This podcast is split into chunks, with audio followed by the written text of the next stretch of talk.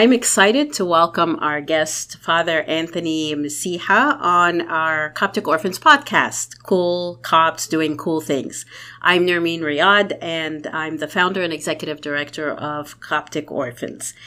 In our bi weekly podcast, I'll be talking with the most interesting and influential people that we know in the Coptic and Egyptian circles. I'll also be bringing you up to speed on what Coptic Orphans is doing and how, by God's grace, we ensure that fatherless children are cared for, loved, and educated to reach their greatest potential. So I am thrilled to sit down today with Father Anthony. Abuna Anthony is the priest at St. Timothy and St. Athanasius Church in Arlington, Virginia. He has been the leader of STSA, it's also famously known as STSA, since its inception in 2012 and as the first Coptic priest ever of the Egyptian uh, of Egyptian descent born outside of Egypt uh, he is no stranger to breaking cultural barriers. Abuna, thank you so much for joining us, and we're so privileged to have you here on Cool Copts. There's just so much to cover, but start with tell me a little bit about yourself and how did uh, your journey go thus far?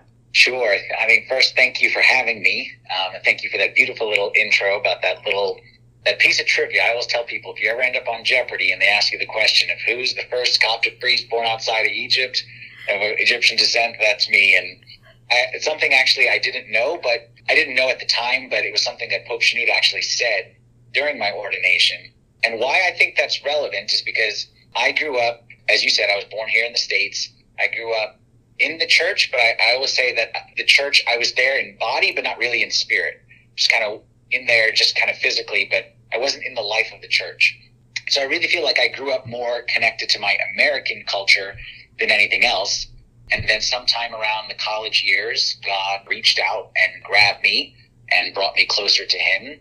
And then it was not too long after that that I got married and was ordained as a priest. And I served 10 years at St. Mark's Church, which is out in Fairfax, Virginia. And now, as you said, the past 10 years I've been serving, or nine years, some change, at STSA St. Timothy and St. Athanasius Church. And truly what I, what I always believe is that God was working in ways before before I knew anything about what God was doing and before priesthood, before any of that stuff, God was working and preparing me for the position that I'm in now. That's really uh, amazing how you you see even before you understood. You know, you you see yeah. now that God was working even before you understood where where He was taking you. So He took you really far, Abuna, and I'll tell you why I say that. I do a lot of traveling, and I've traveled all around the world. And let me tell you, Abuna, everywhere I go, when they find out I'm Copt from DC, oh, do you know Abuna Anthony? Do you know Abuna? How did you become such a rock star?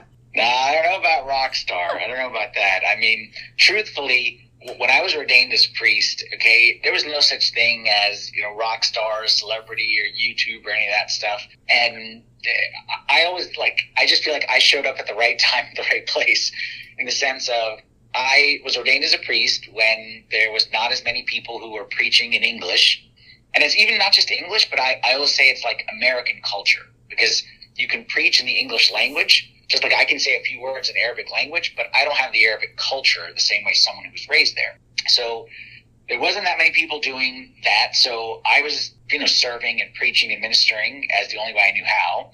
And, you know, people started recording me, you know, and recording my sermons. I still remember at the beginning, the first few years of priesthood, like now there's a camera in the back, they push a button, it's streamed over here, there's different angles.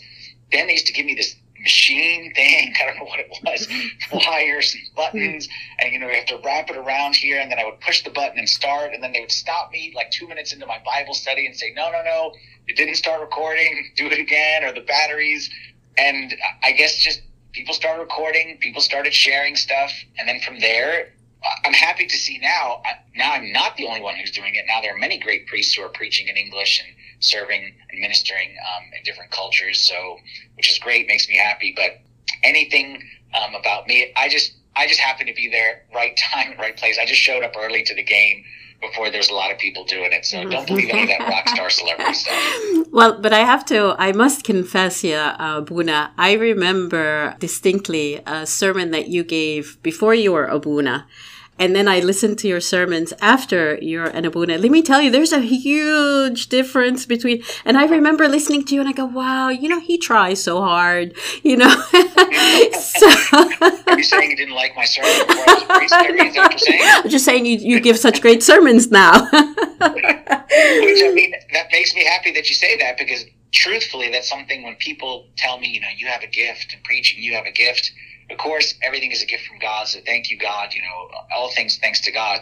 But the truth of the matter is, is that you know, I, I do put a lot of work into what I do, not yes. you know to be famous or anything like that, but because I feel like if we're gonna, it's actually something I see in you too, and I know you're the exact same way, which is if we're gonna do something, we're gonna do it the right way. So if we're gonna serve, I'm, right. I may be limited in certain gifts, but I'm going to maximize whatever ability God has given me because ultimately it's for His glory.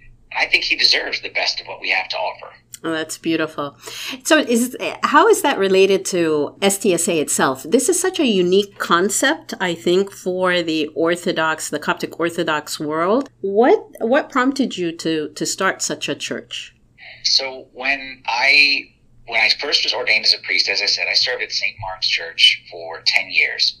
And during the 10 years there, um, it was clear from early on that God had a unique mission for me, which was really, again, that American culture. And whether that was our youngsters who grew up in this country and didn't, you know, couldn't relate necessarily to the Egyptian culture, or whether that was people joining the church from, from outside. And that was always kind of, you know, what I felt my, my gift was in that area and my, my passion. And we used to always joke, myself and Father Bishoy, who was a senior priest, we would all say, one was for the Jews, one was for the Gentiles. Like he was St. Peter, I was St. Paul. And mm-hmm. we felt like that's kind of how God called me to serve. But we, we discovered something. After 10 years of priesthood, I was going through the list of all the people that I had baptized as adults in those 10 years. And there was 30 of them. Like I had a, mm-hmm. a certificate for each one of them.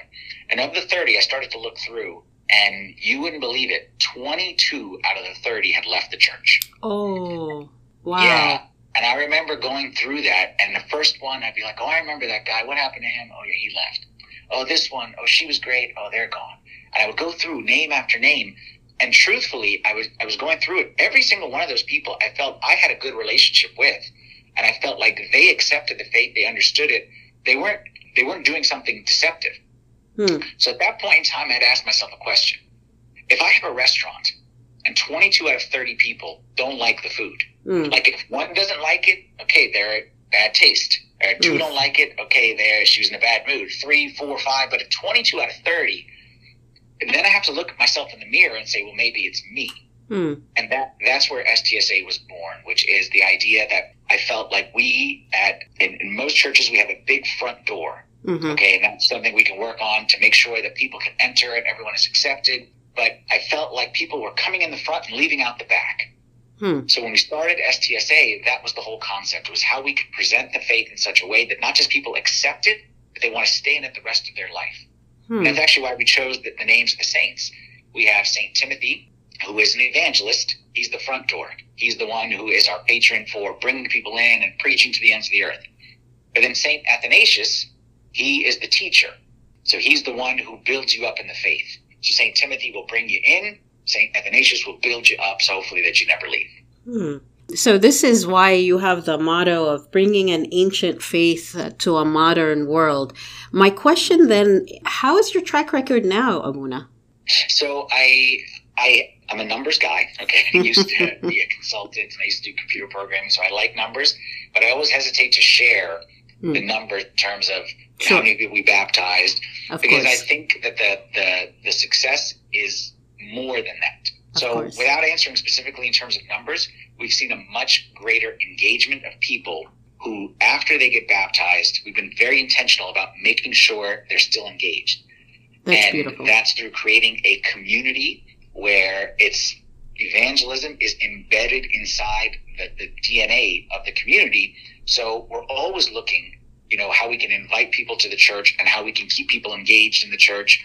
And we look, we're constantly looking for ways that we can make sure that people don't fall off afterward.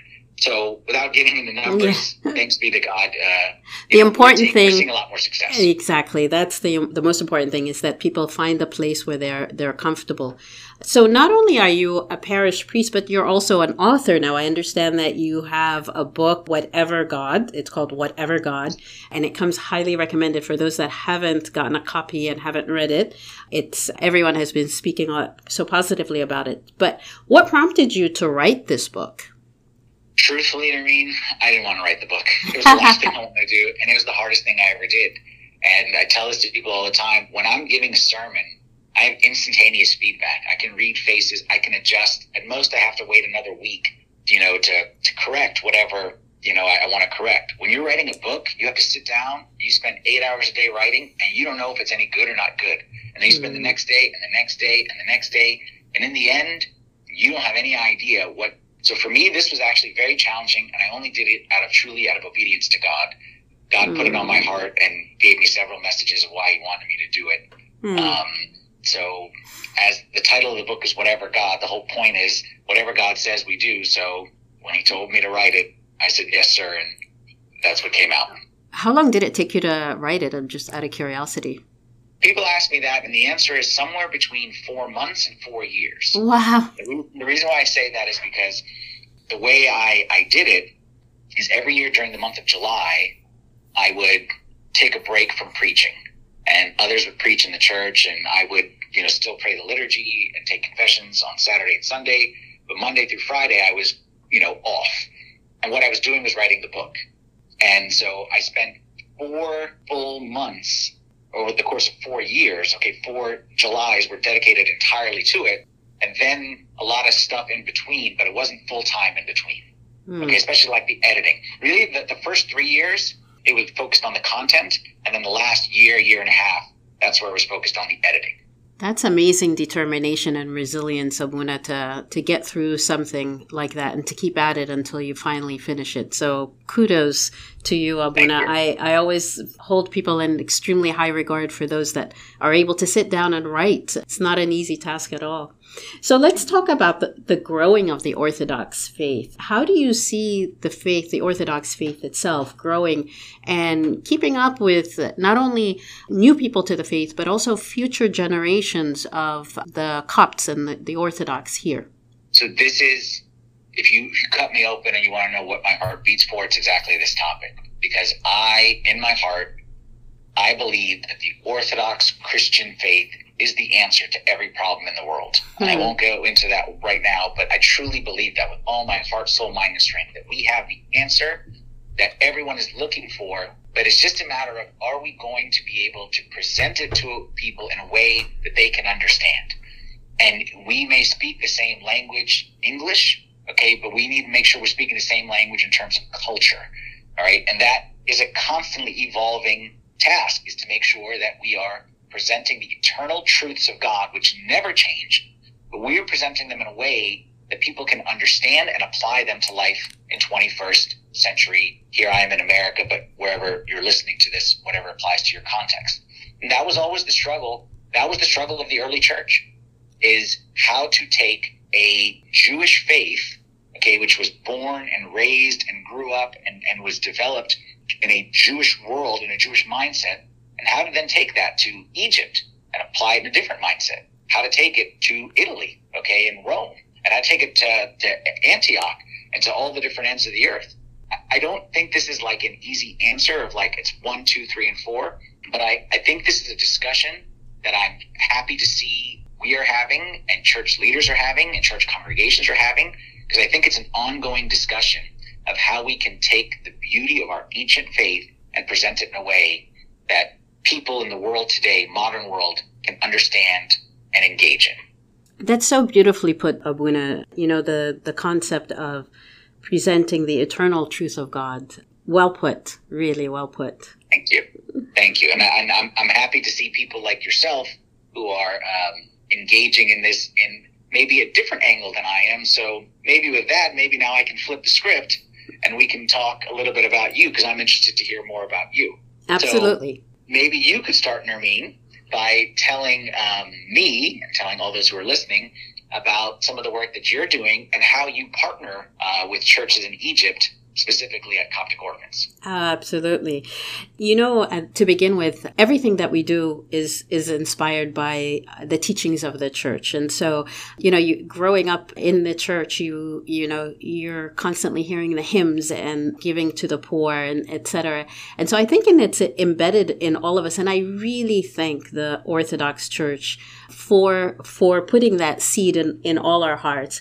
And then the work, the way that we work in Egypt is there's no way that we can reach these thousands and thousands of children without the the access given to us by the different dioceses in in Egypt. We we work with over 60 dioceses that covers over 700 towns and villages uh, throughout all of Egypt, and it's the the bishops of these areas that open the door and allow us access to the to the children.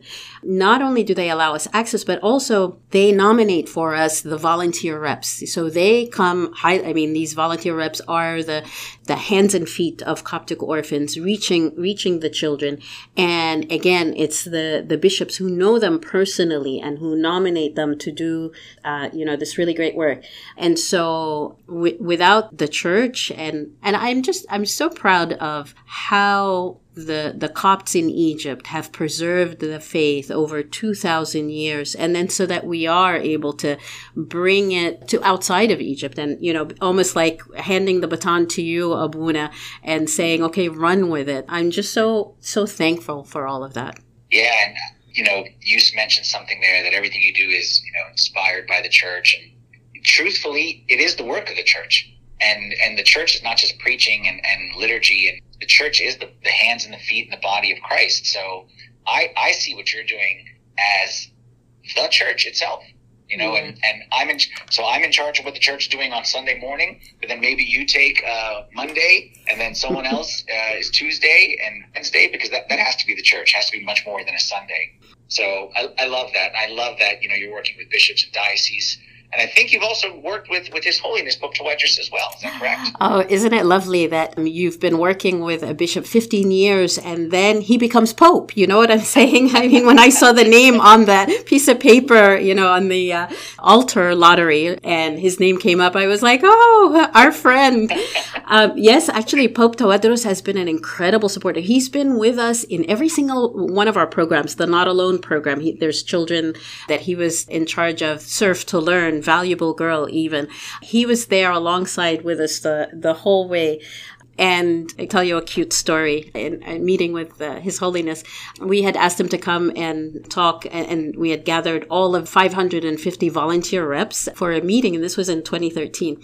And so I was telling him, Your Holiness, the the reps are Gedayan, yani like they're Superman, you know, or something, and the reps in the Saeed are very Gidayan. And then so he chuckles and he goes, I am learning new phrases, very Gidayan. so everybody kind of uh, kept that um, and remembered that. Abuna, I, I, understand that you have a funny story with, is it with Pope Shenouda, I understand. Every time I meet a pope, it's a funny story because I'm, I'm not the most, you know, I didn't grow up in the culture. I know I come across as very confident, but when I'm around bishops, and Pope especially, I freeze. and I remember when when I met His Holiness Pope Shenouda just before his passing. Um, it was December 11, 2011. And that's when we were asking him permission for STSA to start the church. And he gave his permission, full blessing. But it was always through Bishop David. So Bishop David would talk, and I would just kind of stand there. But then finally, you know, as I was leaving, you know, he said something to me, you know, like something like, you know, I'm trusting you to do this it was like something very nice. You know, he was giving me a vote of confidence. So I said, okay, you know what? I'm going to open my heart to him. And I said, you know, Your Holiness, I appreciate, you know, you're trusting me and, you know, this great responsibility and I won't let you down. And I've always felt this connection with Your Holiness because I was ordained on the day that Your Holiness' 30th anniversary as, as patriarch and you were so kind to me in the monastery. And I poured out my heart to him.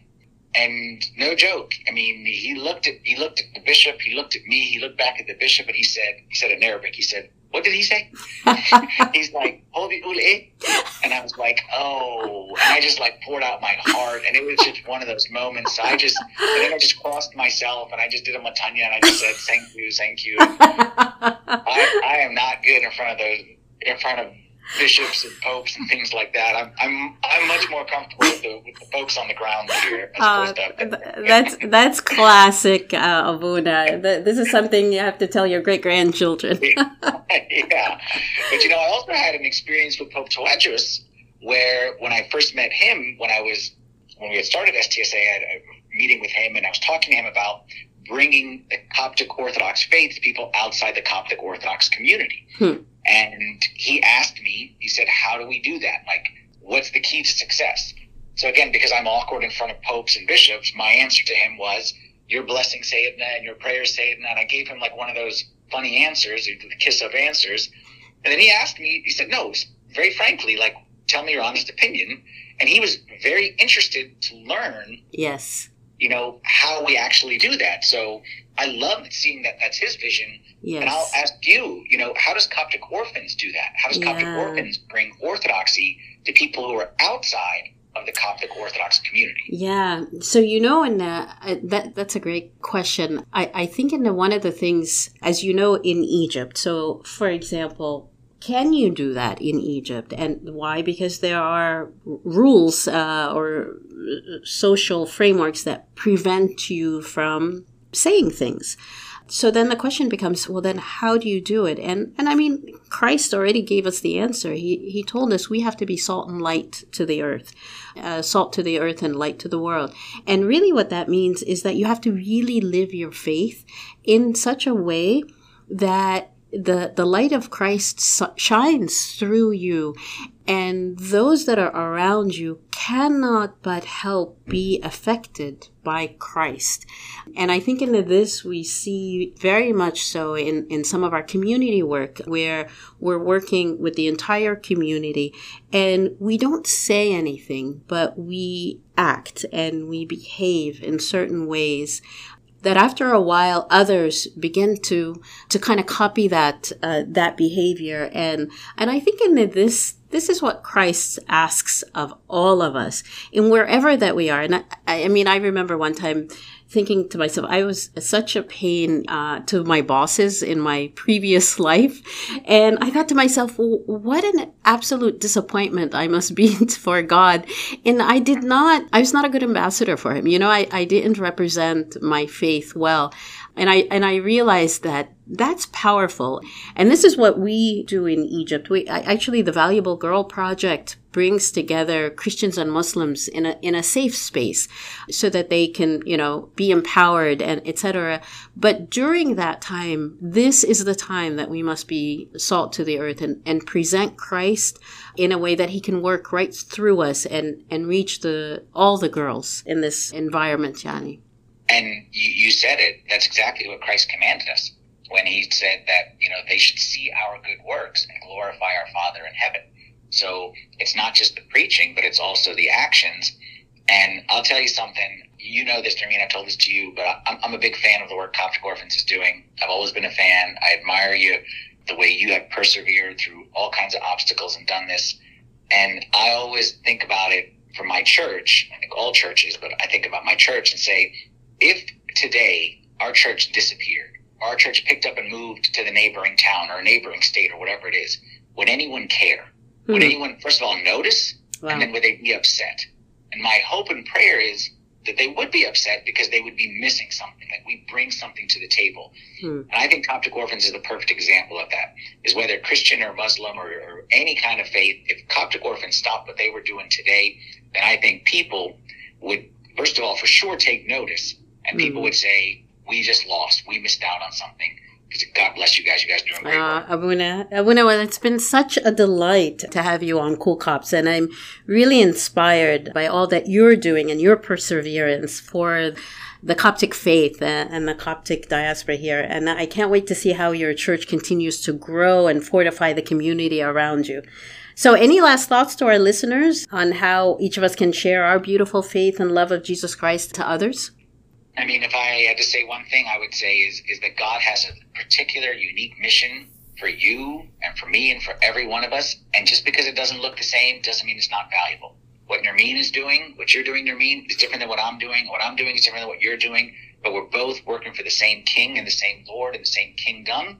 So you do what you do, I'll do what I do. Everyone does what, what they do, and God will use it all for his glory. That's beautiful, Abuna. Abuna, thank you so much. I, I hope everyone that's listening also feels as much uh, blessed and inspired as I do. And thank you, Abuna, for your love and prayers and your support for the children of Egypt. So on behalf of uh, all of us here at the Coptic Orphans team, uh, thank you for listening. This is Nermien Riad, and I look forward to seeing you on the next edition of Cool Copts Doing Cool Things.